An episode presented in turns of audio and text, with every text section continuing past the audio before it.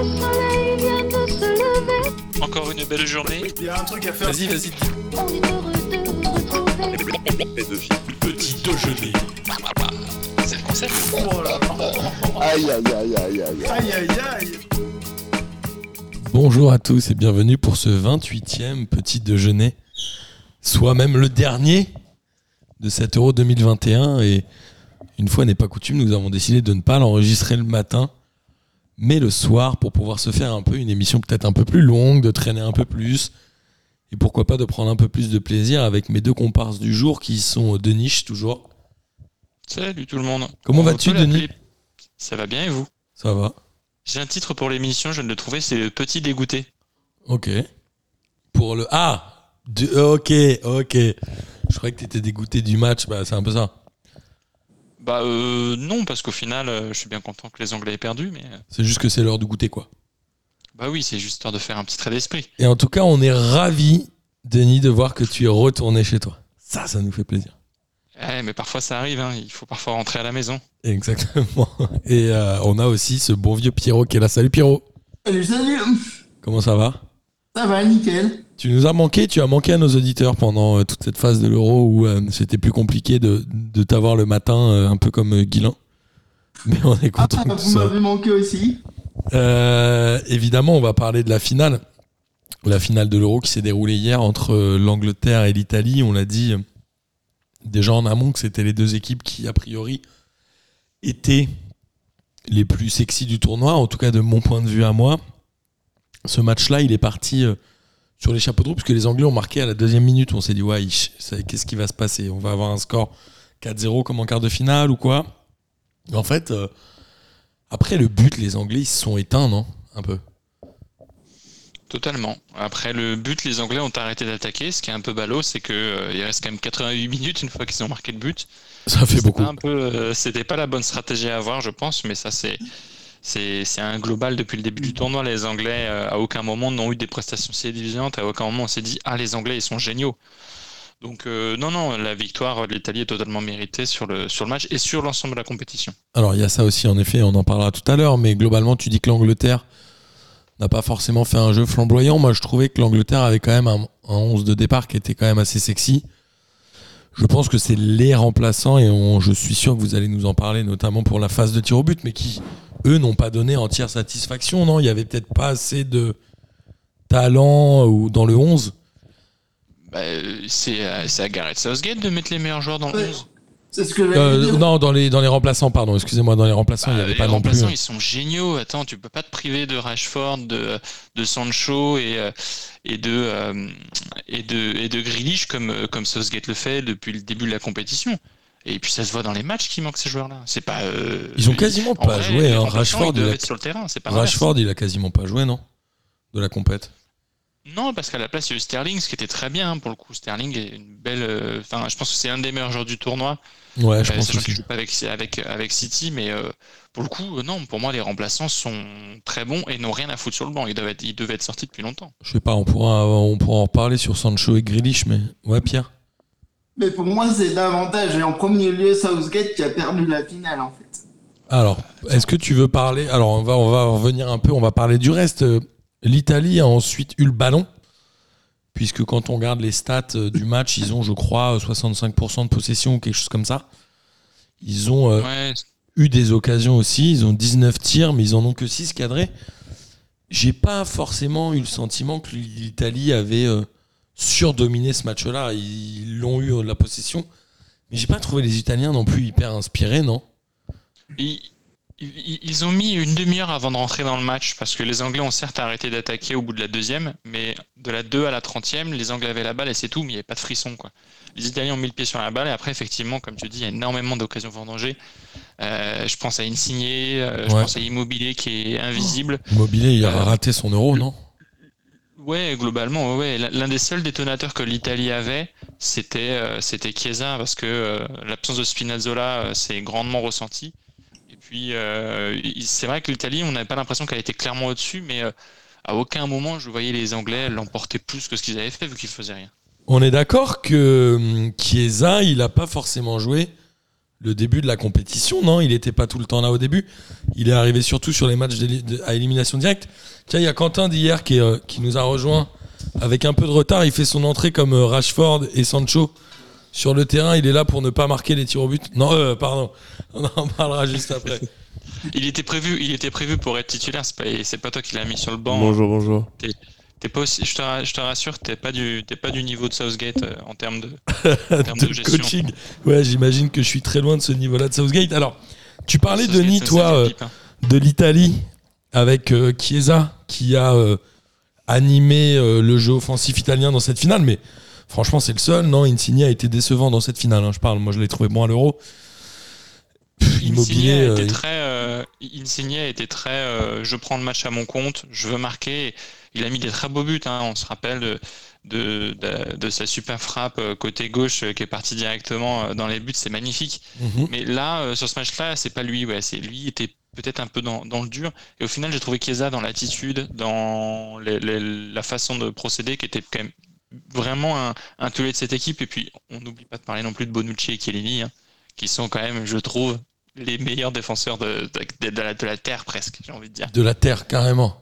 De la terre. Du monde entier. Bonu- Euh, Chiellini il fait des coups de vis incroyables. Incroyable, on se, rappellera, on se rappellera toujours de ces deux petits trucs qui passent euh, ou sur lesquels il aurait pu se prendre plus qu'un jaune. Ça fait quoi Ça fait Chiellini. 10 ans qu'ils jouent ensemble à la Juve, non?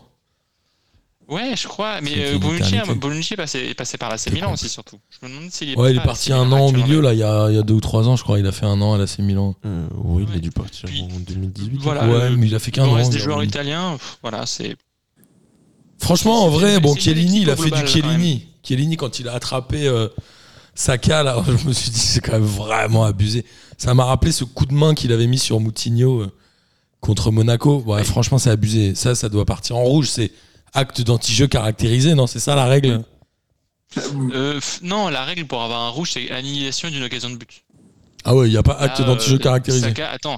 Mais non, mais Saka, il a 45 mètres du but. Et en plus, c'est un joueur d'Arsenal. À quel moment tu te dis qu'il va marquer? Ouais, mais à quel moment tu vois un joueur tirer le maillot au niveau du cou comme ça? Et non, je sais pas, Quentin, toi si t'as déjà vu ça, mais moi j'avais jamais vu ça perso.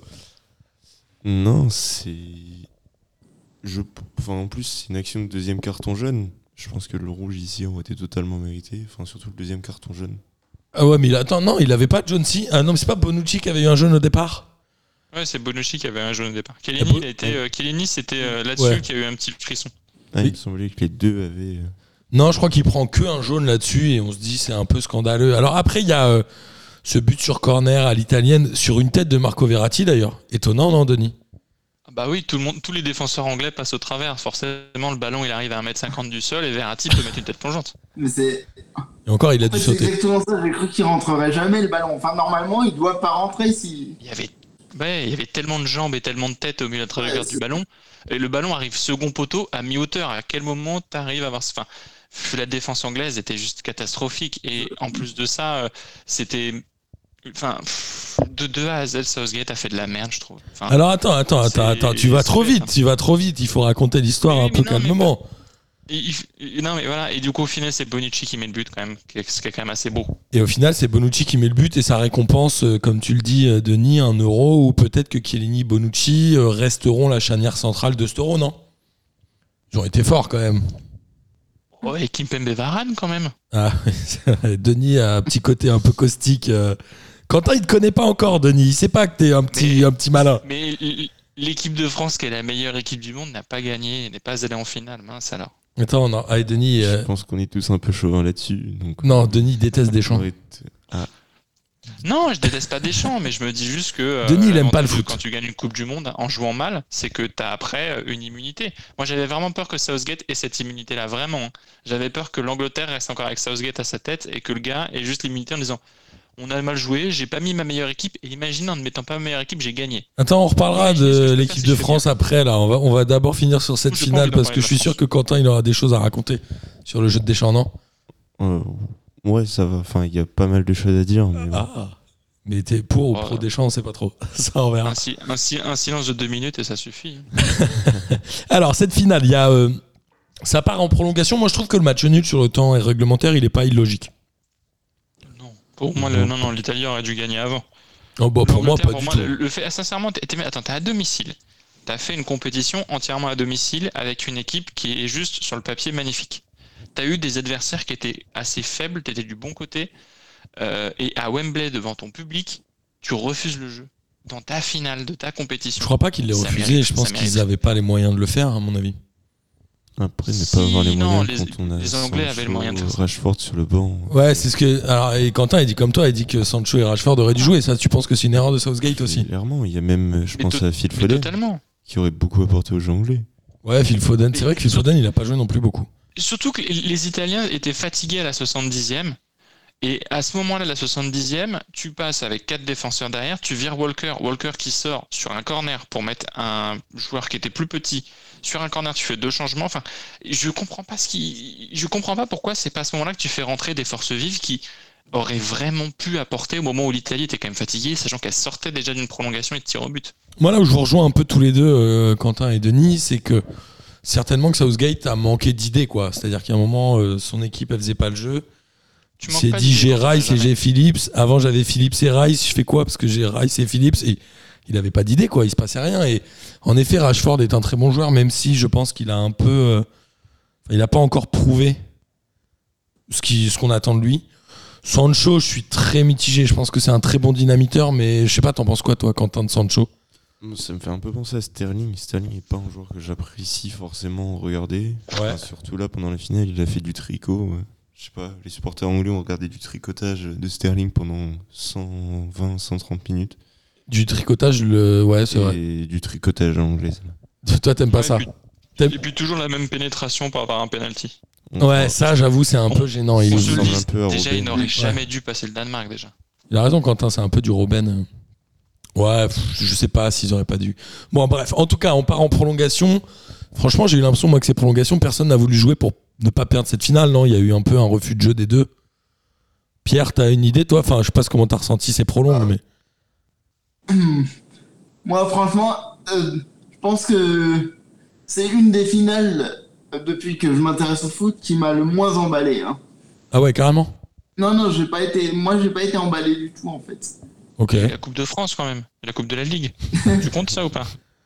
Tu penses à euh, PSG, euh, Grand Quevilly, tout ça, là Ou je sais pas quoi, non Franchement, Pierre, t'abuses. Ou alors ouais. tu t'intéresses au foot depuis deux mois seulement, mais franchement, des finales pourries, il y en a eu plein. hein. J'étais mais- surpris, c'est qu'il n'y ait pas eu de petite finale par contre. J'aurais bien aimé avoir une petite finale. Ah, il n'y en a jamais à l'euro, je crois. Je sais pas pourquoi, mais il y en a jamais. Euh, et attends, moi, ce que j'ai trouvé quand même extraordinaire euh, dans ces prolongations, c'est que souvent on a dit Ah, si Domenech avait fait rentrer euh, Landreau à la finale de 2006, ah, tiens, si à les tirs au but, il faudrait que Deschamps fasse rentrer Maignan à la place de Lloris. Et là, Southgate, il a fait le coup de, de ouf. Il s'est dit Allez, 119e minute. Je vais faire rentrer Sancho et Rashford. C'était sûr que c'était pas pour marquer un but pendant le temps qui restait parce qu'il n'y avait plus le temps. Mais oui, il aurait dû le faire. Il aurait dû le faire déjà pendant le match, ou déjà les mettre titulaires en plus. Et ce gars-là, enfin, tu fais ça sur un gardien, ça peut se comprendre. Surtout que tu, tu rentres dans la tête des adversaires, et généralement c'est pour mettre euh, un, un gardien qui est meilleur. Euh, euh, c'est Van Gaal qui l'avait fait avec euh, avec Silesen avec les Pays-Bas. Ouais. Ça avait marché ou pas et ça, avait, et ça avait fonctionné. Ouais, mais là, il fait rentrer deux joueurs qui sont pas du tout dans le rythme. La séance Ouais. des tirs au but, Ah bah, ça, ça démarre et c'est l'Italien qui rate direct, non? Oui, comme, comme, le- comme lors de la séance euh, précédente de l'Italie, de l'Italie raté. Et c'est qui? C'est euh, Bernardeschi, là, je sais pas quoi, là, non? Euh, non. non, je C'est me demande si je c'est pas. euh, je me demande si c'est pas. Je me demande si c'est pas une signée, non? Attends. Faut- Non, faut- Insigne, il était euh, sorti. le- Ah non, c'est Berardi, pardon, qui le réussit et après, c'est ouais. Bellotti qui rate. Et Ouais, derrière, donc, Belotti qui rate le premier. les Anglais, ils mènent quand même 2-1 euh, avec Kane et Maguire qui marquent les deux premiers. Derrière, euh, l'Italie égalise. Ils ont pas encore raté. Là, il y a Rashford qui s'élance et qui fait euh, le pire tir au but que j'ai jamais vu de ma vie, non? Maguire rattrapé par le karma, un peu à l'image de Paul Pogba. Il a récupéré le ballon, il a célébré, mais c'est que le deuxième tir. Quoi. Et à partir de là, pareil. Chais. Ouais, les trois. Non, mais franchement, c'est scandaleux. Après, il y a euh, Saka qui a raté le dernier. Moi, le pauvre, je comprends pas comment tu peux laisser un gamin de 19 ans aller tirer le cinquième péno euh, alors que t'as des mecs là, des Grealish, on en parle. Là, tout le monde me parle de Grealish, je sais pas quoi. Ça- Ah, quel joueur, quel joueur. C'est une chèvre, Grealish. Non, et il est rentré, on a senti qu'il était rentré. Euh, arrête. Je Si, si, non, c'est vrai. Il a, il apporté plus de danger vers l'avant. Il s'est bien plus bougé que certains. On a, on a plus vu Grealish en, en 20 minutes, 30 minutes que Sterling sur tout le match. Non, mais en vrai, non, vraiment, quand, je- Quentin il dit qu'il est bon. C'est- un joueur que je trouve fantastique à regarder. C'est, il bouge tout le temps, il est tout le temps en mouvement. Je- enfin, c'est un peu un Verratti, comme je disais hier. Il joue en marchant, il sait ce qu'il fait, il est sûr de lui Ok. et il est enfin, c'est une force tranquille. Et pourquoi il a pas tiré le péno alors? Il a mis un tweet là, il a dit euh, Moi je voulais tirer, mais, euh, mais on m'a dit de pas tirer ou je sais pas quoi. Il est chaud Bah, euh, il, il est clairement en train de vendre un peu la tête de son entraîneur, quoi. Pierrot? Ah. A priori, c'est Southgate qui a fait le choix définitif des tireurs et qui est allé contre les joueurs, en fait. Ah bon? Mm, parce À ce moment-là, pourquoi tu choisis Saka, en fait? Qui a aucune expérience euh, au niveau international, c'était sa première compétition. Moi ça me choque pas que Saka tire, mais je trouve ça bizarre de le faire tirer en dernier, non, Quentin? Je sais pas, mais. Bah, après, quand on regarde la liste des tireurs, les trois derniers qui loupent sont des joueurs qui très rentrés je dirais moins de 23-25 ans. Ouais, Et peut-être. après, quand on regarde le sixième tireur, c'est Jordan Pinkford. Attends, le sixième tireur prévu c'était le gardien? Exactement. Mais- Il a allé Et, voir les joueurs il- il- tour à tour et il a dit, il a pointé un joueur du doigt en disant le huitième c'est toi. Mais Et le joueur a été obligé d'acquiescer. C'est-à-dire que, attends, il- si ça partait au sixième tireur, il aurait fait tirer le gardien? Exactement. Oui. Mais c'est complètement débile. Bah, c'est Southgate. Mais depuis combien de temps Depuis combien de temps je dis que Southgate, c'est une- il est nul En fait, ça Je- se trouve, je- il je- a fait ses mens équipes pas, au les hasard et, et il a gagné, on sait Mais pas non, mais- comment. Je pense que ce coach, je pense qu'il est intelligent. Mais non, et là il s'est ridiculisé devant le monde entier, et ben ça fait plaisir. Ça fait plaisir. parce que J'avoue, il ne j'avoue fait qu'il rien. s'est vraiment humilié là. C'est- C'est c'est comme s'il avait une, c'est comme s'il avait une Ferrari qui roule à 50 en permanence avec. Ouais, mais il a une Ferrari, tu vois. Alors que toi, t'as une Fiat Punto, mon pote. Ben ouais, mais euh, sauf que moi je vais jusqu'au bout avec Euh, lui, avec son équipe qui est magnifique, il sait pas quoi en faire, donc il en fait rien d'intéressant. Alors, les Italiens, globalement, ils ont quand même fait une belle compétition. On l'a vu déjà, euh, le premier match contre la Turquie, ils ont montré qu'ils étaient solides. Tout le long, ils ont fait que des victoires à part la finale. Non, ils ont fait aussi un tir au but.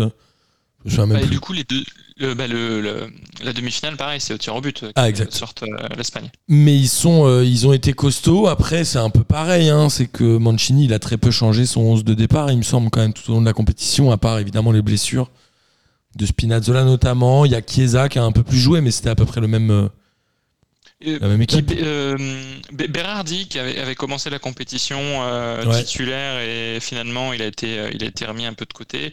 Verratti qui n'avait pas commencé la compétition au profit de, de Locatelli qui a fait une très bonne rentrée d'ailleurs Locatelli.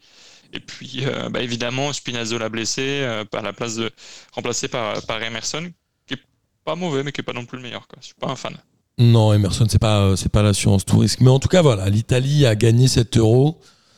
Euh, ça fait trois ans qu'ils sont invaincus sur la scène internationale. Je crois que leur dernière défaite, Ouais. c'était euh, 34 matchs sans défaite. contre la Suède, hein, c'est ça, en barrage. On en parlait avec Quentin et Philippe hier. Je crois que c'est ça. hein. 87 buts pour et 11 encaissés. En trois 27 ans? victoires et 7 nuls en 34 matchs. C'est le incroyable. septembre 2018, Ok. où ils perdent 1-0 contre le Portugal, l'Italie n'a plus perdu. Ok. Ouais, donc c'est plutôt euh, mérité quand même. Ouais, et puis les Anglais en même temps, c'est euh, visiblement cinquième match sans victoire face à un adversaire euh, en tournoi majeur. Face à l'Italie, pardon. Ah, Ils, ouais. n'ont jamais gagné contre l'Italie en tournoi majeur.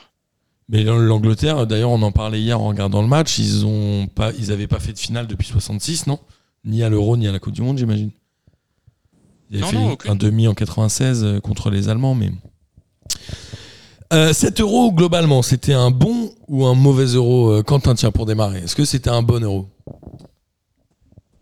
Euh, L'intensité n'était pas ce qu'on attendait. Après, après la super longue saison qu'ils ont eue, on pouvait pas s'attendre à beaucoup Un mieux. truc flamboyant Ouais, donc pour toi, c'était un euro quand même décevant. Ouais, il était un peu décevant. Ouais, exactement. Ok, ouais, je comprends. De niche Euh, bah, euh, je rejoins Quentin sur le fait que euh, à la fin d'une énorme saison comme ça, on s'attendait à ce que ce soit compliqué. Mais je pense que je m'attendais à tellement pire que j'ai trouvé cet euro quand même bon, avec des bons matchs et surtout plein de jolies surprises et de belles histoires. Ok, Pierrot?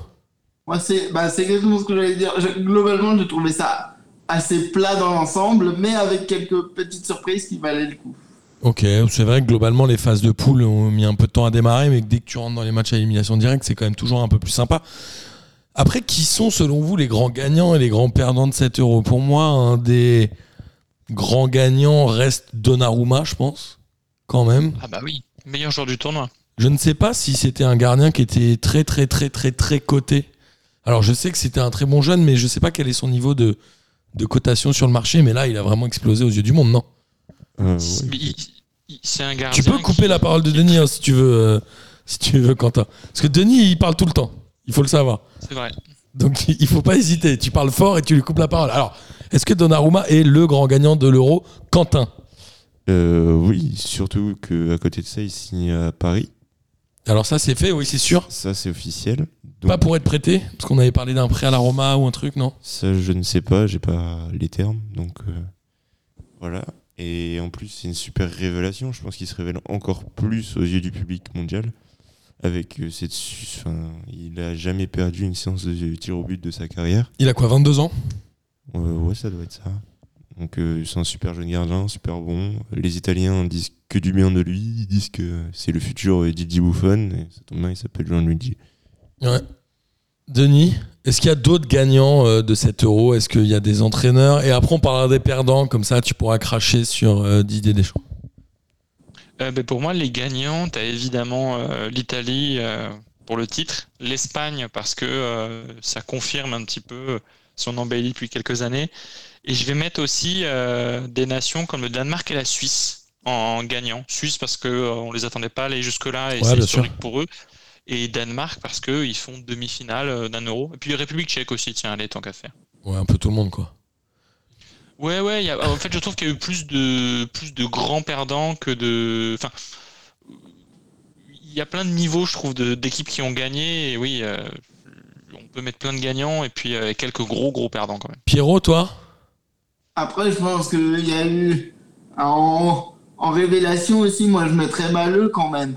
Ouais. Moi, j'allais dire que le grand gagnant de cet Euro, c'était l'Atalanta de Bergame, où je crois qu'il y a euh, plein de joueurs qui sortent de là et ça joue vraiment bien, l'Atalanta de Bergame. Non, moi, j'avoue, je les vois jamais jouer. hein. Mais Et ça joue bien. C'est sur- c'est surtout l'Italie. La plupart des joueurs italiens de cette génération-là sont des joueurs qui sont passés euh, par euh, la formation du, de- de- de- du coach de, de l'Atalanta en centre de formation, je crois, si je dis pas de bêtises. C'est qui le coach qui est de quand même assez révélateur d'une stratégie euh, euh, de former l'Italie depuis longtemps. Ouais, c'est vrai. Après, euh, l'Italie, ils ont quand même, ils sont passés par des désillusions quand même hein, avant d'en arriver là. On le rappelle, ils n'étaient pas à la Coupe du Monde 2018. euh, Voilà, depuis 2006. Depuis 2006, ils ont quand même. Ils ont fait quoi depuis 2006 Ils n'ont pas fait des parcours extraordinaires, non? Il y a eu cette grosse déconvenue pour la non-qualification de la Coupe du Monde déjà. C'est à partir de ce moment-là que le projet Mancini s'est mis en place et que l'équipe a commencé à se, à se bien sûr. Non, mais même avant, non, il y avait eu quand même quelques, quelques errements. Non Avec Gasperini. Ouais, il- C'était Gasperini, l'entraîneur de l'Atalanta, évidemment. Pardon. Oui, Denis Non Non, non, euh, bah, je, bon. je- non, non, mais hormis euh, jusqu'ici, non, elle était toujours euh, quand même performante cette équipe. Mais pendant longtemps, c'était une équipe avec beaucoup de, de, de joueurs très expérimentés. Là, tu as quand même seulement deux joueurs très expérimentés en défense centrale, et après le reste, c'est quand même assez euh, un âge, je pense qu'il doit être médian autour de, de 25-26 ans dans cette équipe. Ouais, ouais, elle est sympa. Elle est sympa. Après, je suis moins fan de la ligne d'attaque. Je trouve qu'Immobilier, je crois que ça fait quand même 4 saisons hein, qu'il met quasi plus de 25 buts en Serie A. Là, je le trouve vraiment pas passionnant. Je trouve que Bellotti et tout, dont on parle partout, euh, qui est quoi Qui est au Genoa, ça Torino. Au Torino, pardon, et qui doit aller euh, un peu partout. Il a annoncé à la Juve et que ça. Franchement, moi, je trouvais qu'à chaque fois qu'il était rentré, je l'ai trouvé vraiment très moyen. Bah, moi, c'est un joueur sur le papier. J'étais en train de servir à ce moment-là, et euh, je me disais pourquoi Il ne fait pas rentrer Bellotti. Ouais, Et en fait, enfin, j'ai regardé les chiffres. Je me disais le mec est bon, il a l'air assez physique, et finalement, il est rentré. J'ai trouvé pas. Moi, chaque fois que j'ai vu rentrer dans les matchs, il m'a déçu, non? Ça manque d'un vrai attaquant. Il n'y a plus le Pipo Inzaghi d'avant, quoi. Balotelli. Balotelli. Balotelli, il, il fait quoi, Balotelli? Il joue encore au foot? Euh, Il a, il a signé dans un club turc. Non. Quel âge il a? Un club turc. euh, Il est pas très vieux en plus, non? Il doit avoir 30, 30 ans, 31 ans, non, Balotelli? Ouais, bah, c'est un peu, euh, c'est ouais, c'est c'est un peu le Ben Arfa italien quoi. C'est un peu le Ben- c'est complètement le Ben Arfa italien. En fait, il était à Monza la saison dernière, et là, il est passé à Adana. Tu veux vraiment essayer de prononcer le nom du club turc. Adana Demirspor. Ok, franchement, on devrait appeler Bozan le maillot, le maillot, il est, il est, on dirait le, un, on dirait un maillot alternatif que t'achètes pour jouer à l'Urban. Et c'est, une très, je sais pas d'où vient cette équipe, mais elle est magnifique. Ok, bon, c'est toujours intéressant d'avoir des équipes turques. hein, et il commence à y avoir en plus des équipes euh, qui changent, parce que bah, chaque Shehir avait été champion l'année dernière, et c'était la première fois, je crois, que c'était ni Galatasaray ni Fenerbahçe en 154 ans de Super Liga, eu- je sais pas quoi. Il y a Younes Belanda dans cette équipe. Ah, Galatasaray? Non, non, à, à la, à la Dana euh, d'Emirsport. Mais il, était, il a été à Galatasaray, euh, Belanda, on est d'accord. Il, il s'était pas embrouillé avec tout le monde. Sûrement. C'est possible. Lui, à chaque fois, il y a quelqu'un, il y a un de, ses, un de ses joueurs, un de ses coéquipiers qui veut lui mettre sur la gueule, tu sais pas trop pourquoi. Euh, alors, on a parlé rapidement des grands gagnants de l'euro. Moi, je- un des joueurs qui m'a euh, un peu fait kiffer dans cet euro, c'est Delaney, le milieu de, de- du Danemark, que j'ai trouvé à la fois présent euh, au sein de l'effectif et en même temps très fort sur le terrain. Euh, J'avais bien aimé. Après, il y a qui sont les grands perdants? À un moment, j'ai failli dire l'arbitrage, puisque l'arbitrage de la finale n'était pas génial. Mais j'ai trouvé quand même que l'utilisation du VAR était pas trop dégueulasse. Malgré tout ce qu'on en dit, je sais qu'il y a des anti-VAR autour de ce micro. N'est-ce pas, Denis? Non, moi je suis pas anti-VAR, moi je suis pour un truc bien utilisé. Et euh, au final, euh, je préfère, je préfère voir, tu vois, un arbitrage avec quelques erreurs, mais qui euh, n'est pas constamment interrompu par la VAR, que un truc où finalement, euh, enfin, là au moins, bon, il y avait, c'était pas très beau l'arbitrage de la finale. Euh, mais au moins, au pire, la VAR est pas utilisée, et puis bah, comme ça, les arbitres ne l'utilisent pas mal, quoi. Et après, qui sont les autres perdants? Ouais, Pierre, tu voulais dire un truc? Non, si on se base par rapport à la dernière Coupe du Monde, l'arbitrage vidéo était quand même beaucoup mieux. Enfin, Ouais, je suis d'accord. Ça commence à, à rouler maintenant. Ouais, c'était quand même sans comparaison. Après, je pense que en grand perdant, il y a eu les Pays-Bas, les Néerlandais. C'était, je pense que Moi, je dirais pas les Pays-Bas, ou enfin, je dirais plutôt les Keman, quoi. Euh, les Keman, les De Boer, pardon. Cette génération-là des Pays-Bas, les Keman qui est au Barça, De Boer, etc. C'était la période, moi, que j'ai le moins aimé euh, des Pays-Bas. Parce qu'il y avait des joueurs qui avaient un gros melon et qui étaient assez euh, mauvais d'un point de vue mentalité. C'est notamment les deux bords, etc. Je crois qu'il y a eu quand même pas mal d'histoires, donc je suis assez content qu'ils se soient plantés. Après, il y a quand même des très bons joueurs aux Pays-Bas, mais un peu pareil, euh, l'Allemagne est la grande perdante de 7 euros, mais euh, parce que Joachim Löw est resté beaucoup trop longtemps. Il aurait jamais dû rester aussi longtemps. Et après, euh, il y a évidemment la France, qui je pense est la plus grosse perdante de cette compétition, non? En étant champion du monde de euh, début de la compétition, oui, on peut partir du principe qu'on est les plus gros perdants en se faisant sortir en huitième. Après, moi, je pensais à un pays comme la Turquie. La Turquie qui fait d'excellents éliminatoires. On s'attend à ce qu'il passe les poules assez facilement. Au final, il les passe pas du tout. Dans un groupe accessible en Zéro plus. pointé. Et euh, Ah, ils se sont fait embrocher. avec la, Euh, je, je reprendrai pas la blague de, de Greg qui avait dit qu'ils joueront même pas la place d'honneur parce que ça c'est vraiment trop facile. C'est pour ça que je l'ai pas reprise parce qu'elle est trop belle et je veux pas la reprendre. Elle ne t'appartient pas celle-là, euh, Denis. Ah non non, elle est non non bah non. Si, si je la prononce, euh, il faut payer des droits dessus tellement que c'est magnifique. Il risque quand même d'y avoir énormément de- de sélectionneurs virés, non? Est-ce que Southgate va rester? Alors Leuf, il avait dit qu'il partait. pas un an du mondial. Oui.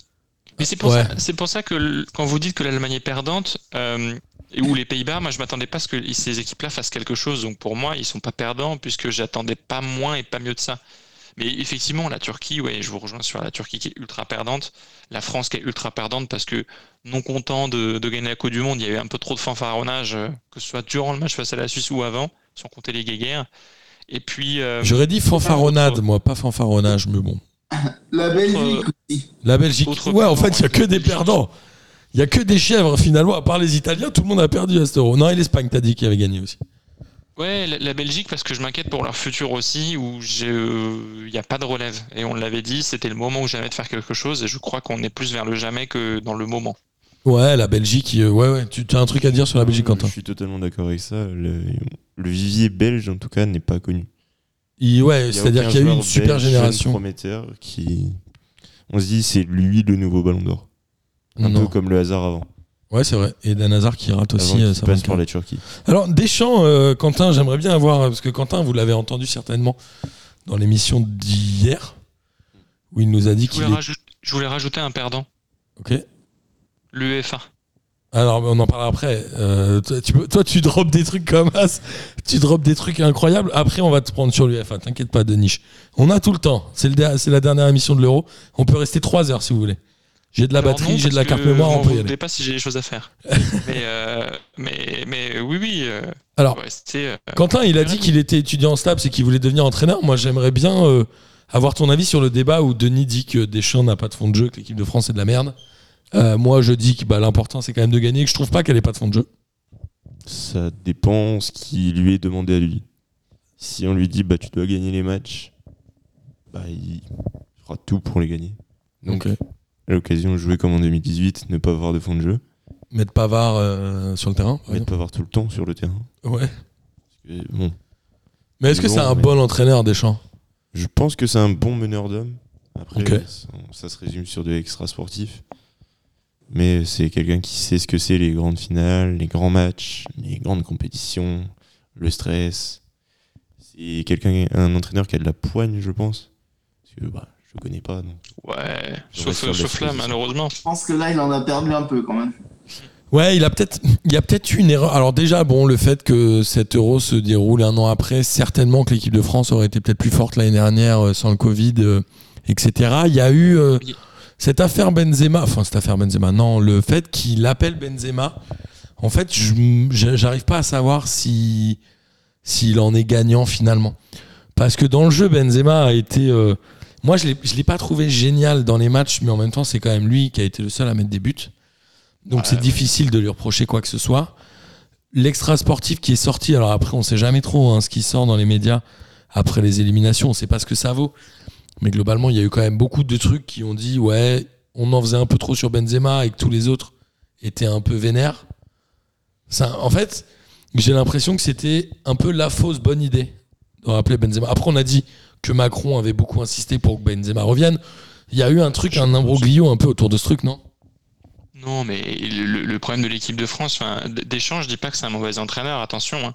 Il a quand même une carrière qui est juste magnifique en termes de titres. Bien sûr. Et euh, voilà, il, il fait avec ce qu'on lui donne et avec ce qu'on. Enfin, il, il est, je pense, il est un peu le, le cul entre deux chaises, entre ce qu'il veut et ce que Noël Le Graët veut, et sachant que Noël Le Graët est euh, lucide euh, peut-être trois heures dans la journée, parce que le reste du temps, soit il fait un AVC, soit il est trop alcoolisé, je sais pas.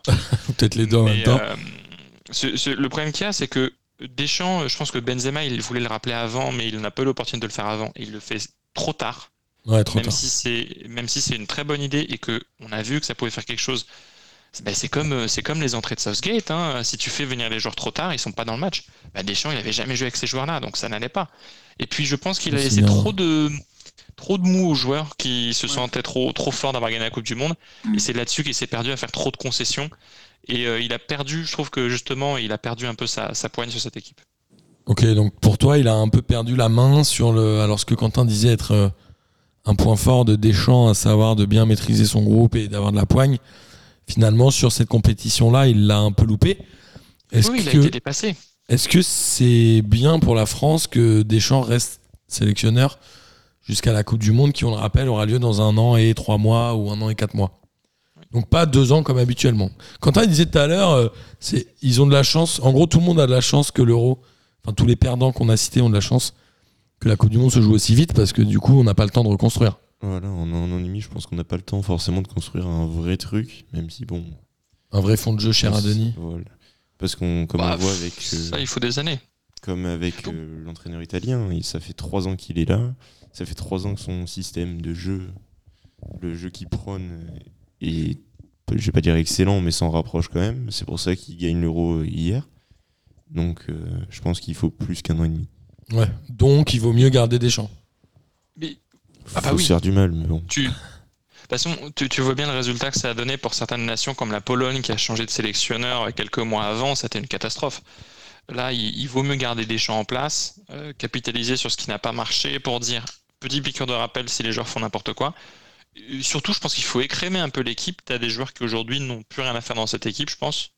Et je vise en premier, euh, allez, pêle-mêle, un, un, un- un Griezmann par exemple, que je mettrais out un Dembélé que je mettrais out aussi, des joueurs qui n'apportent rien à cette équipe, rien d'autre que euh, c'est super de communiquer sur TikTok, mais c'est pas le terrain. Ouais, il y a Euh, des joueurs, euh, enfin j'allais dire pire, je sais pas, Sissoko, on se demande quand même encore ce qu'il fout là. euh. Mais la liste de Deschamps, de toute façon, c'est voilà, il a composé avec l'Euro Espoir où ça n'a rien donné. Il s'est privé de très très très très bons joueurs, euh, surtout quand on a vu le nombre de blessés. Ouais. Donc euh, euh, voilà, il faut il faut que ça serve de leçon pour la compétition suivante. Et après, pour développer du fond de jeu, c'est même pas que Deschamps, c'est même pas que le coach, c'est un système de formation. Mais c'est un truc qui normalement aurait dû être commencé il y a déjà 10 ans. Donc on verra à quoi ça va ressembler dans quelques années. Après, la France a un super, enfin, une superbe équipe espoir. Bon, bah, ils pas fait forcément ce qu'on attendait d'eux. Ils ont fait quand même une demi-finale, non? Ça doit être ça. Moi, je m'attendais à ce qu'ils l'emportent. euh, ils se sont fait sortir en quart direct, ça en direct quart, après les poules. En quart, excuse-moi. Ah oui, non. Mais euh, c'est en quart parce qu'il n'y a pas beaucoup d'équipes, attention. hein. Hmm. Il y a quand même, un, comme, comme dit Quentin, il y a quand même des bons joueurs, non? En vrai, Pierre, attends, Pierre, juste, ouais, vas-y. Non, puis moi j'allais dire un truc, c'est que je pense que l'équipe de France, sur cette compétition-là, a manqué par exemple. euh, On s'est beaucoup, on l'a beaucoup rallié parce qu'il n'a pas joué du tout, mais je pense qu'ils ils, ils sont- ils ont manqué d'un Rami en fait. Quelqu'un qui pouvait faire le lion en dehors pour moi. Ok, Rami, euh, de par. euh, parce que Rami n'avait pas joué. Ouais, toi aussi, tu penses pareil Oui. De par ce qu'il a c'est- apporté dans le groupe. Un guignol, euh, quoi. l'intérieur du groupe. Un guignol, un peu, c'est ça? Bah, euh, Et puis quelqu'un qui peut fédérer euh, euh, toutes les. Qui peut faire le pont entre les différentes générations, entre guillemets. Moi, je trouve que ça remet un peu en cause quand même le rôle, le capitanat de Hugo Lloris, non? Euh, pff, Franchement, euh, j'aime bien Hugo Lloris, mais pff, il a pas de charisme, quoi, non? Alors, Il fait discret. Ouais. Alors, tu penses qu'il l'est pas? Je pense que c'est dans le vestiaire quand même un bon. Il peut remuer les troupes, mais je pense que c'est un vrai discret. Ouais, du coup, c'est compliqué. En plus, son meilleur ami, c'est euh, Giroud, je crois, en équipe de France. oui. Alors, moi j'adore Hugo Lloris, mais j'ai jamais compris pourquoi il était capitaine. Enfin, pour Ouais, moi euh, c'est pas sa place. Enfin. Alors, il montre complètement autre chose dans le vestiaire qu'on voit pas, hein, mais. Surtout qu'un gardien capitaine, putain, il a intérêt à être- à avoir du charisme quand même, parce que c'est rarement les gardiens. C'est souvent euh, soit le défenseur central, soit le milieu récupérateur. Souvent. A priori, des images qu'on voit, c'est pas lui qui parle le plus non plus, même dans les vestiaires. Enfin, je- à moins que dès qu'il y ait une caméra, il soit complètement paralysé et que. Ouais, ça se trouve, en fait, c'est un gros cador. euh, non, non, peut-être pas quand même. Mais, euh, mais ok. Et Denis, toi, t'as dit qu'un autre grand perdant, c'était l'UFA, alors pourquoi? Bah, l'UEFA avait euh, l'occasion de redorer son image après la Super League et la gestion désastreuse de cette Super League. Et euh, je trouve que mine de rien, l'organisation de cet euro, c'est quand même pas foufou. C'était pas une idée inintéressante de la faire dans plein de pays, mais après, la façon dont le calendrier a été fait, j'ai du mal à comprendre comment ça a été fait ainsi. Et euh, c'est surtout toutes les polémiques autour, tout ce qui est euh, bah, les problèmes avec le maillot ukrainien, euh, le problème avec euh, l'éclairage du stade du Bayern Munich, avec Euh, le, Oui, avec le brassard de arc-en-ciel de Neuer. Avec- avec les, voilà, avec les couleurs, voilà, avec les couleurs de la fierté qui t'interdit ça, mais dans le même temps, euh, tu laisses les matchs en Hongrie se dérouler dans des conditions sanitaires euh, qui ne sont pas respectées. Avec des singe plein en supporters, c'est bien, mais là-bas, ça n'existe pas. Tu sanctionnes l'Angleterre parce que euh, Schmeichel prend un laser dans les yeux, mais par contre, tu sanctionnes absolument pas la Hongrie pour les, les- le racisme et les, les cris de singe que tu entends dans les stades. Voilà, je trouve que c'est c'est un peu à deux vitesses.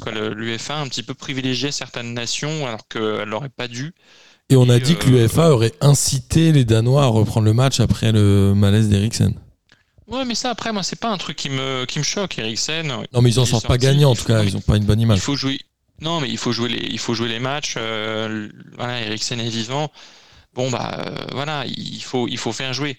Mais c'est mis bout à bout tout plein d'éléments où tu te dis quand même, c'est, quand même un peu injuste vis-à-vis de, vis-à-vis de.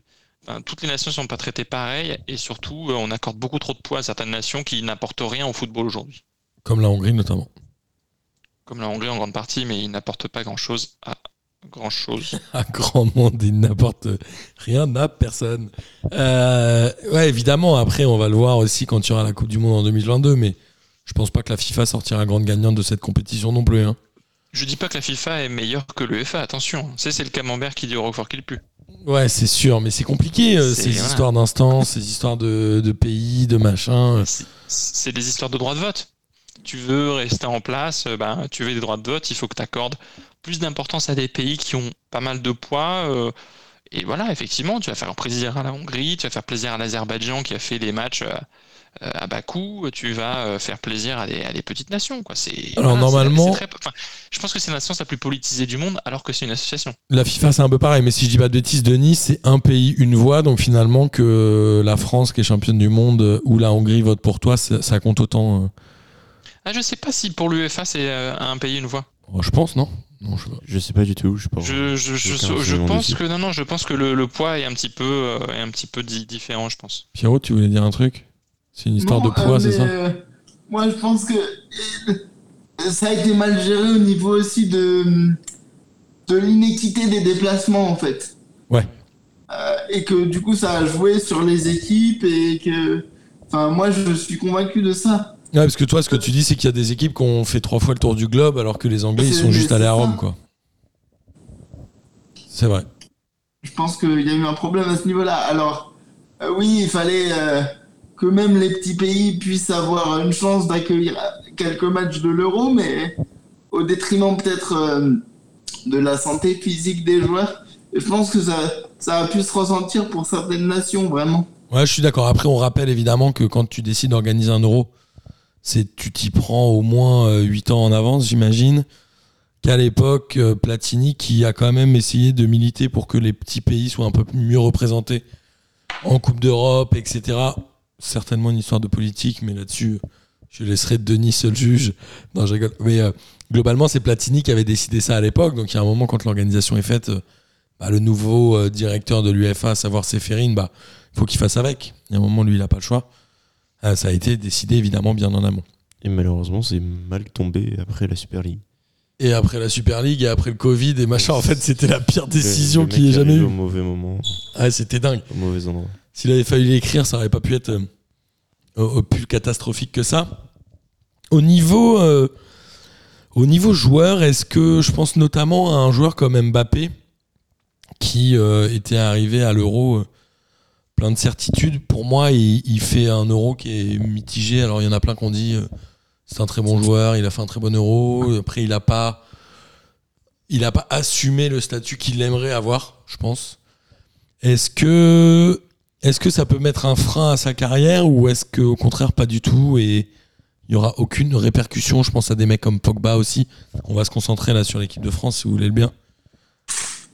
Moi, je pense qu'un grand joueur se construit avec des défaites aussi.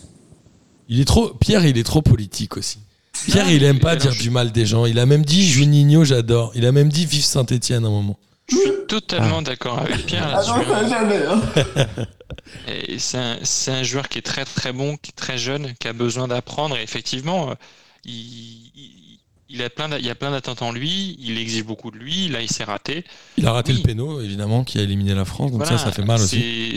il a pas mis de but. Enfin, c'est un très bon joueur. On va pas dire qu'il a fait un bon euro, mais au moins il apprendra de ça parce que euh, des défaites, il n'en connaît pas beaucoup non plus depuis. Il a que 22 ans, quoi. C'est ouf d'avoir des si grandes stats que ça. Donc moi, je suis d'accord avec Pierre. Ok. Quentin, est-ce que tu as un avis sur, euh, sur Mbappé ou sur d'autres joueurs hein, de l'équipe de France notamment mais...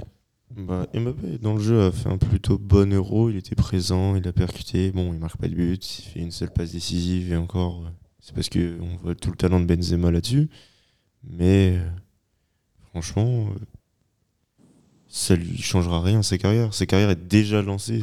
Enfin, Sa carrière est déjà mec, faite. euh, S'il veut, il signe partout. euh, Ouais, c'est vrai. Ah, oui, c'est sûr.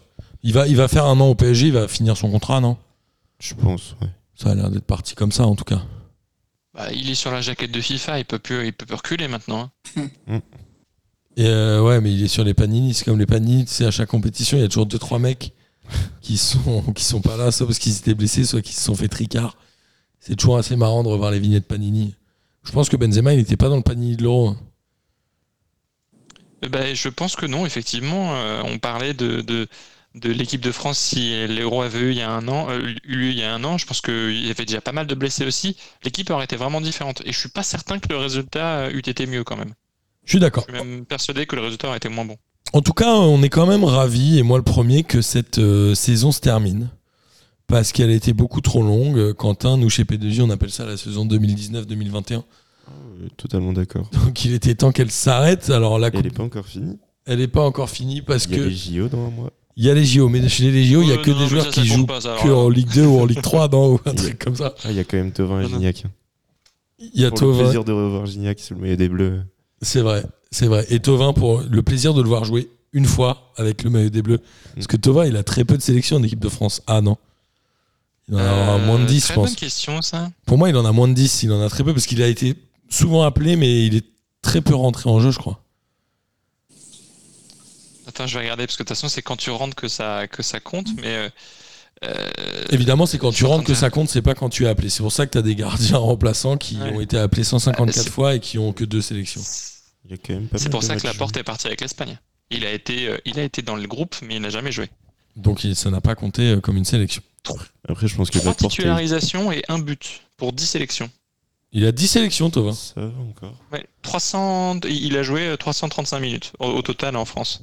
C'est pas énorme hein, pour un joueur euh, qui a fait euh, toute sa carrière euh, et qui a été coté quand même 10 matchs.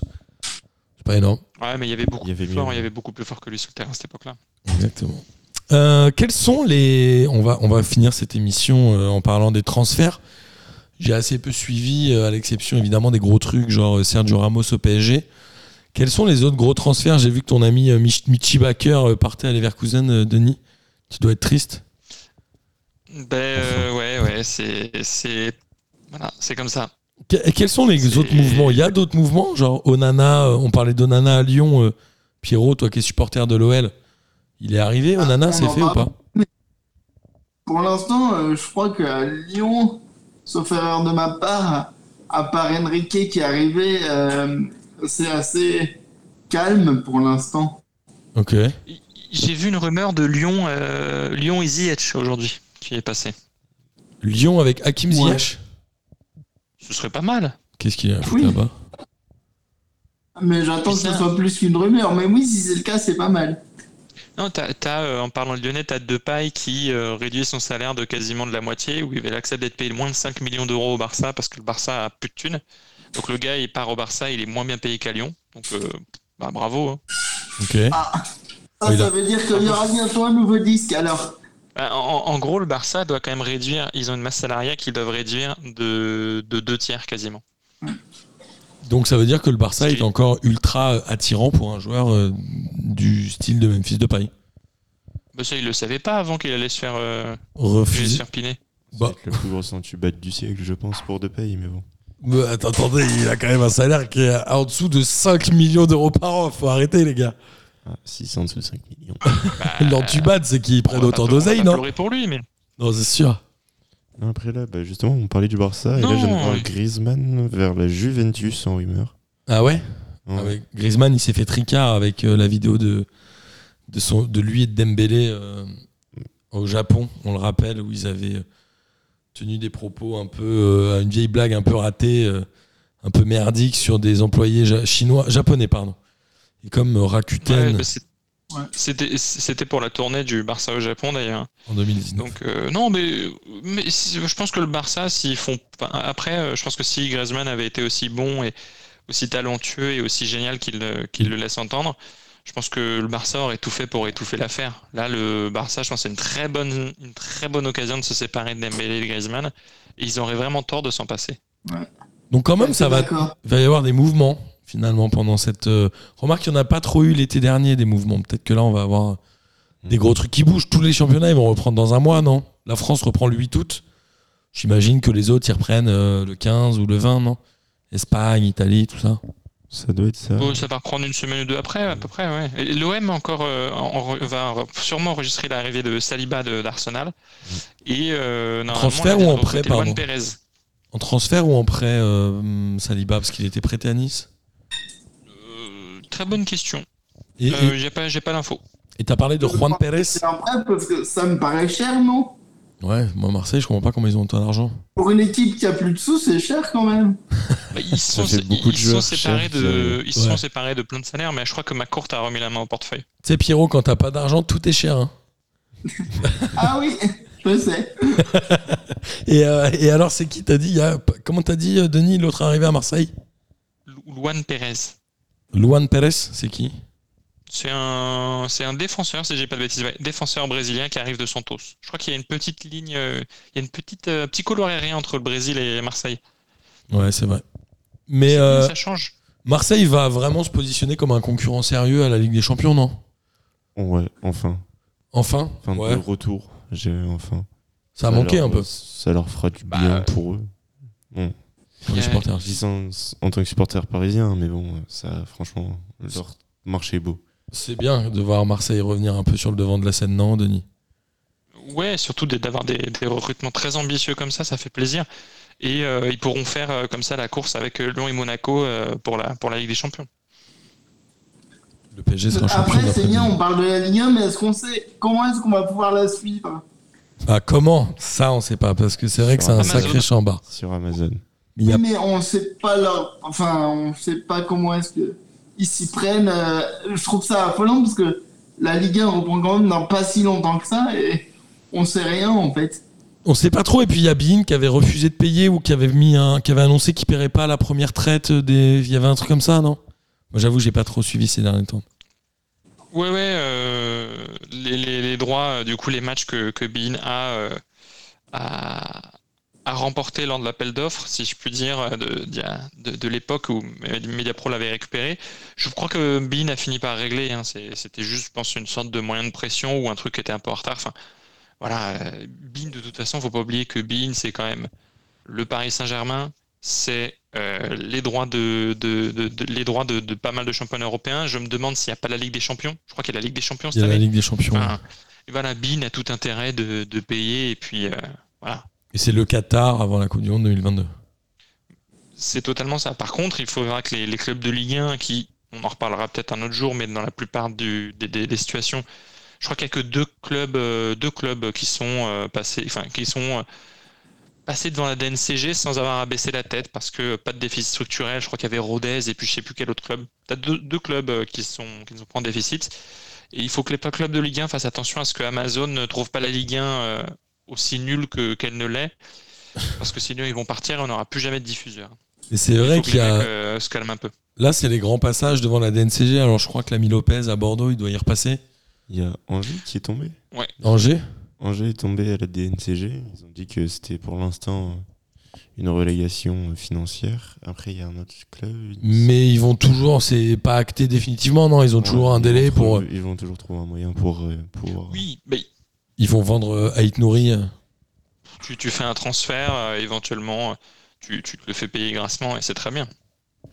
Mais qui. Ouais. Comment ça C'est-à-dire que qui va se dire bah ouais, je vais acheter Bauken 150 millions d'euros pour sauver Angers? What the Non, fuck? mais peut-être pas Ça 50, n'arrive mais pas, ça. des clubs. Je crois 27. qu'Angers- N- Non, mais tu sais, généralement, Angers ou bah, Bordeaux, c'est pour le rachat. un peu... bon, Bordeaux, c'est très problématique. Par contre, l'é- l'écart est abyssal, mais Angers, ça doit être de l'ordre de 15 millions. Ah Voilà. oui, ça se trouve.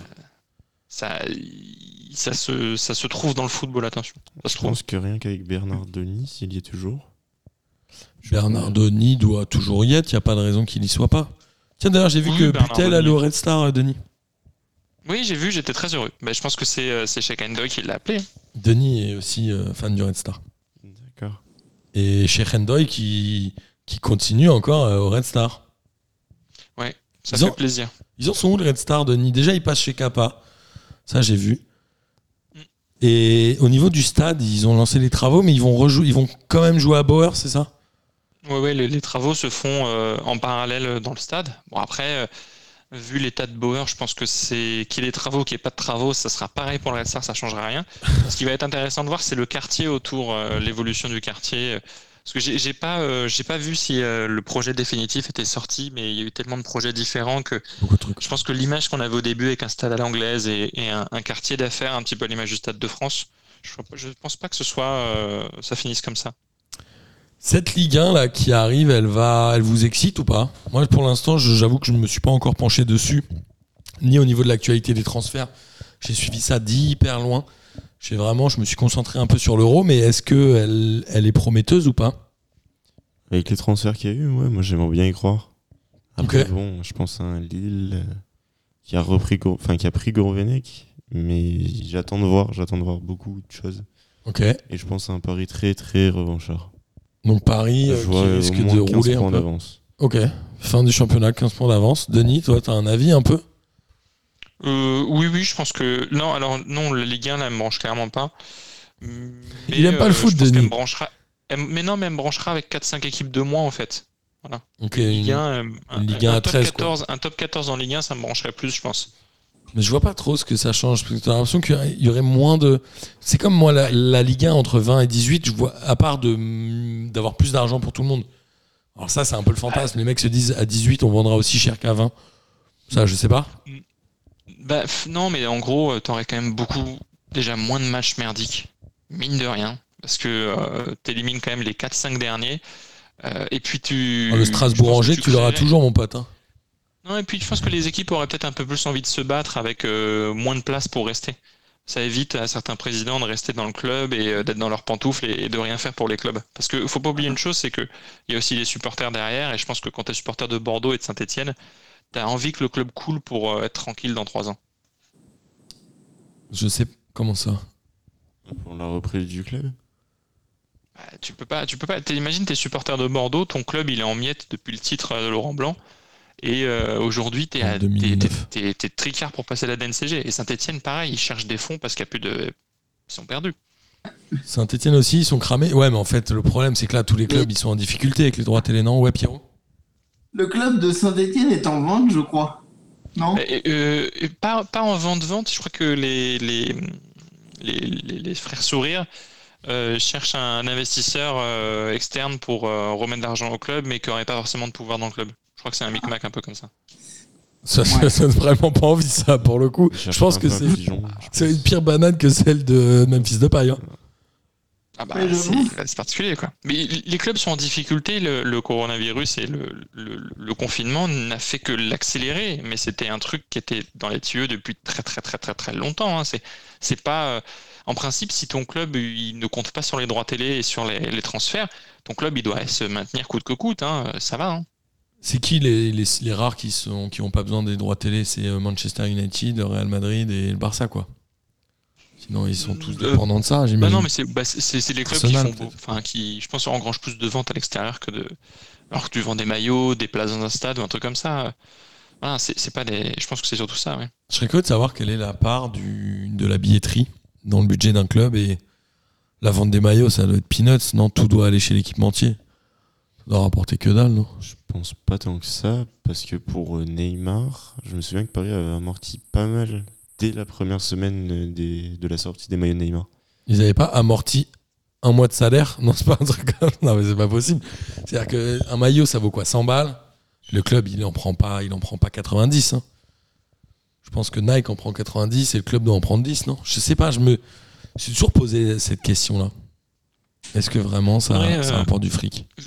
Je sais pas s'ils sont dans les rapports de la DNCG. euh, J'ai pas assez. euh, On n'a pas trop creusé le sujet encore. Si, si, dans les dans les dans les bilans et, et les comptes de résultats que tu donnes à la DNCG chaque année, tu as des, tu as par exemple les, les recettes des matchs. Donc ça, ça peut. Mais moi, la billetterie, à la rigueur, euh, je comprends que ça rapporte un peu plus d'oseille déjà. Oui, Parce que si t'as le- 40 000 mecs qui payent 40 balles à chaque match, Et tu, tu prends Bordeaux, visiblement Bordeaux là pour la saison, donc c'est les comptes individuels des clubs de 2020, donc c'est pour la saison 2019-2020 techniquement. ouais. Euh, les sponsors publicités c'est 7 millions, 7,47 millions et les recettes de match c'est 7,48. Donc c'est autant que Bistro Régent sur le maillot, quoi. Euh, bah, et surtout, euh, je pense que c'est surtout, oui, euh, ouais, encore, je pense que c'est l'un des, des sponsors les moins chers de la, de la Terre. et si tu fais, non, mais si tu prends bah, Brest par exemple, tu vois, sponsor publicité c'est le 2 et les matchs ça reste euh, 3,9. Non, c'est, ça dépend de ton stade, ça dépend aussi de ton loyer dans ton stade. Euh, tu prends Dijon, étonnamment, euh, sponsor publicité, t'as 7 millions et recette match, t'es à 1. Ah bah oui, il y a personne qui va avoir les matchs à Dijon. Donc de bon, Monaco, c'est- mais Ouais. Et, et- et- À Monaco, ça t'as dépend de ton Monaco. Monaco, ça doit s'approcher de Monaco, je pense, hein. Ouais. Attendez, il faut que, je- il faut que je descende du. En billetterie, ils doivent de Ah, l'argent. c'est- Monaco, c'est euh, 11,4 millions en recettes, euh, en sponsor publicité et 2,2 en recettes match. C'est ridicule. c'est plus que Dijon quand même. Ouais, mais c'est Monaco. Ouais, c'est vrai. C'est plus que Dijon, mais c'est Monaco. On parle d'une équipe en Et Ligue des Champions quand même. et hein. si t'enlèves le match contre Marseille, est-ce que Monaco il passe pas à 4 euros en recette de match T'enlèves Marseille et Nice à domicile, je pense qu'ils perdent de l'argent. Ah, je pense que Monaco, ça leur, ça leur a rien changé le Covid au niveau des supporters. Non, c'est sûr, les joueurs, ils ont, ils ont même pas vu. Ils sont restés chez eux, ils ont pas vu qu'il y avait le Covid, ils savent pas à Monaco toujours. Il y avait plus de bruit euh, avec la musique qu'avec les supporters, donc c'était cool. Lyon, euh, Lyon euh, a des, euh, des résultats quand même vachement transparents parce qu'ils sont cotés en bourse, donc il y a des Exact. obligations de transparence. Et Lyon, si tu veux voir un club un peu clean, tu regardes Lyon parce qu'ils sont obligés d'être ultra clean. Et du coup, tu, c'est pas les mêmes, c'est pas les mêmes tableaux, les mêmes formats. Quoi. C'est quand même beaucoup plus sophistiqué. Ok, c'est bien alors. Toi, t'aimes ça, toi, Denis? C'est moins opaque? Bah, euh, bah, disons que non, mais bah, c'est c'est clair c'est c'est moins opaque. Il faut oublier que un club de foot, c'est voilà, c'est une entreprise comme une autre, mais au, final, tu as tellement de gens qui. Je pense que on aime tous le foot, donc on aime voir les clubs qui sont bien. Et c'est un peu ennuyeux quand tu vois qu'un club est. Putain, le PSG, je suis en train de regarder le truc. Sponsor publicité. On, parle en, mille- milliers d'euros, donc c'est 286 537 000 euros. Donc on est sur euh, du 286 millions, si je calcule bien, de 200 recettes en sponsor- 286 millions de recettes euh, publicité et en match c'est que 38. Ça veut dire quoi euh, C'est genre le Visit Rwanda qui a derrière le maillot d'échauffement et c'est le fait d'aller euh, faire des tournées en Asie, etc. C'est un peu tout, c'est Ouais. ça? Q, ouais, QNB, euh, la, la- Ah, QSI, enfin pas QSI mais tous les tous les petits sponsors. Est-ce ouais. que le hall, C'est- le hall sponsor maillot, c'est ça aussi Ça compte là-dedans? J'imagine que oui. Ouais, je crois qu'il a 60 millions la saison, non? Je sais plus à quel le montant était incroyable. C'est élevé. euh. Ouais. Et le PSG, toujours parmi les plus gros vendeurs de maillots, euh, même au monde, non? Ils sont 4 ou 5, je crois. hein. Je crois que le premier, ça reste United. Après, tu vas avoir Real, Barça. Et je crois que le PSG est pas très, très, très, très, très, très loin. Mais je pense que le, le PSG a fait des records cette saison, euh, mine de rien. Avec Euh, le maillot, tiens, attends, euh, le maillot des, goula- des goulasses euh, violet et rose, là? Ouais, bah écoute, je le préfère en maillot domicile de cette année et à tous les autres qui vont sortir cette année. Mais bon. Ouais, j'ai vu le maillot domicile, il est tout bleu euh, en hommage à Jordan. Et l'extérieur, il, est, C'est euh, que, il est blanc, rose et noir, non C'est ça? C'est vrai que Oh Jordan, c'est l'histoire du PSG. Eh, j'ai vu qu'ils allaient sortir un Space Jam 2 avec LeBron James. J'ai vu ça aussi, oui. La voix française Ah, de Neymar Mister. V apparemment. De quoi? Il y a une voix fran- française dans Space Jam qui sera celle de Mister V. Non. Oh merde. Mais en tout cas, moi j'avais adoré Space Jam hein, quand j'étais gamin. Je trouvais ça fou. Bref, ça n'a rien à voir Moi, avec le sujet. ça. C'est n'importe quoi. Pourquoi on parle de ça? C'est à cause de Denis encore. Parce qu'on par- parce qu'on parlait des- du PSG. Le PSG a vendu. On parlait de Jordan. 800, euh, mais attends, ouais, de- 2020-2021, 800 000 maillots vendus. C'est pas mal quand même, non? Enfin, de huit- entre 800 000 et 1 million euh, de maillots vendus, ce qui est énorme. Et en gros, ils sont dans les euh, dans, dans le Dans, dans les le top, top, 4 5. des, clubs qui vendent le plus de maillots, avec euh, Madrid, Manchester, Barcelone et puis bah, du coup Bayern Munich. Ah oui, le Bayern Munich. Exact. Il y a beaucoup de maillots du Bayern Munich dans la rue. Je comprends pas trop cette hype pour le football allemand. Bah, parce qu'ils ont un beau maillot. Tu porterais un maillot du Bayern, toi, Denis? Ah bah totalement oui. Ah bon? Mais Moi, c'est mort. Ah oui. Ah, le, Oui, mais parce que toi t'es Bayernophobe. C'est vrai. le premier vendeur de maillots, c'est Manchester United avec 1 milliard 830... Euh, non, 1 million 830 000 maillots par an. 1 830, c'est deux fois plus que le PSG. Ouais. Le deuxième, c'est le Real avec 1 million 700 000 maillots par an. Bon, ça va, c'est pas loin. Après, il y a le Barça, il y a le Bayern Munich, Chelsea, Liverpool, Arsenal, Paris, Ah ouais, Juve et le Borussia Dortmund. ok. Ah, le Borussia Dortmund, c'est- le maillot le plus chum de l'histoire, mais tout le monde l'achète. C'est moche. Après, le dixième, je vous C'est les résultats de quelle année ça? C'est de... Cette saison? Je pense que c'est cette saison. Le dixième, qui, qui est le dixième? Qui est le dixième de cette Attends, C'est la Juve, non? Arse- Non, là, il est Arsenal, qui vend, Arsenal qui vend plus de maillots que. Non. Ah, c'est une belle arnaque, mais. Si, en Asie, c'est possible. Hein. Faut vraiment arrêter de prendre les Asiatiques pour des cons quand même. faut arrêter de leur vendre des merdes. euh, Enfin, c'est, faut arrêter là, faut, faut arrêter. Et tu vas faire une tournée en Asie où tu vas dire ouais c'est Arsenal, mais tu présentes ton équipe B, ça va quoi. Les pauvres ils vont, ils payent, ils vont payer un, match, une blinde, un match amical euh, d'un niveau pourri. Non, mais Denis, t'as dit tu présentes ton équipe B, mais Arsenal, c'était l'équipe A. hein. Oui oui non mais C'est oui, juste c'est vrai que c'est le standard Arsenal quoi. Exactement. Euh, ok, bon, bah écoutez, les gars, on a un peu traîné. On a fait plus d'une heure d'émission, c'était bien. On a pris un peu de plaisir quand même. Est-ce que vous êtes content d'avoir euh, de, de toute cette série, cette saison, les petits déjeuners Est-ce que vous avez aimé les petits déjeuners, Denis et Pierre? Ah ouais, moi c'était un kiff total. Tant mieux. Ouais, non, mais c'était très chouette. mais c'est, Il euh, est tellement. Ouais, bof, c'était pas ouf. T'es drôle, Denis. Non, non, si, si. Et, c'est, euh, et je pense que c'est un, un format intéressant sur lequel il faudrait qu'on. qu'on Qu'on investisse du temps, euh, qu'on réfléchisse. Ouais, parce que c'était un format assez sympa, euh, 20 minutes. En plus, c'était assez, euh, voilà, euh, assez agréable. Et puis, euh, on a pu finir la saison euh, en beauté. T'es en train de me dire que t'en as marre d'enregistrer tous les lundis pendant une heure, ça? Bon, la saison n'a pas repris. Putain, Denis, je suis pas loin de te détester, tu sais. Je suis à deux doigts. Je suis à deux doigts. Euh, en tout cas, on remercie aussi Quentin qui a fait les deux derniers petits déjeuners avec nous. Bien, merci pour l'invitation. C'était un plaisir de t'avoir. Euh, amis auditeurs et auditrices, cette saison s'arrête. J'espère que vous avez euh, trouvé ça aussi long que nous. En tout cas, euh, on est content que ça s'arrête. On va prendre un petit, petit peu de vacances. On va essayer de sortir quand même deux, trois hors-séries pendant l'été, histoire d'abandonner personne et avant de reprendre les saisons régulières. On sait pas à quel format, parce qu'apparemment Denis, il en a marre. On pourra peut-être faire un truc, euh, je sais pas, le dimanche midi, un truc comme ça. tu sais. On peut tout Non, inventer. dimanche midi. Ah Non, non, le dimanche t'es midi, c'est- le, poulet dominical. évidemment. Euh, bah, salut à tous. Et puis à la saison prochaine. Au revoir. Bisous et bonnes vacances surtout. Salut à tous. Salut. Le soleil vient de se lever. Encore une belle journée. Il y a un truc à faire. Vas-y, vas-y. On est heureux de vous retrouver. Petit déjeuner. C'est le concept. Oh là là. Aïe, aïe, aïe, aïe, aïe. Aïe aïe aïe.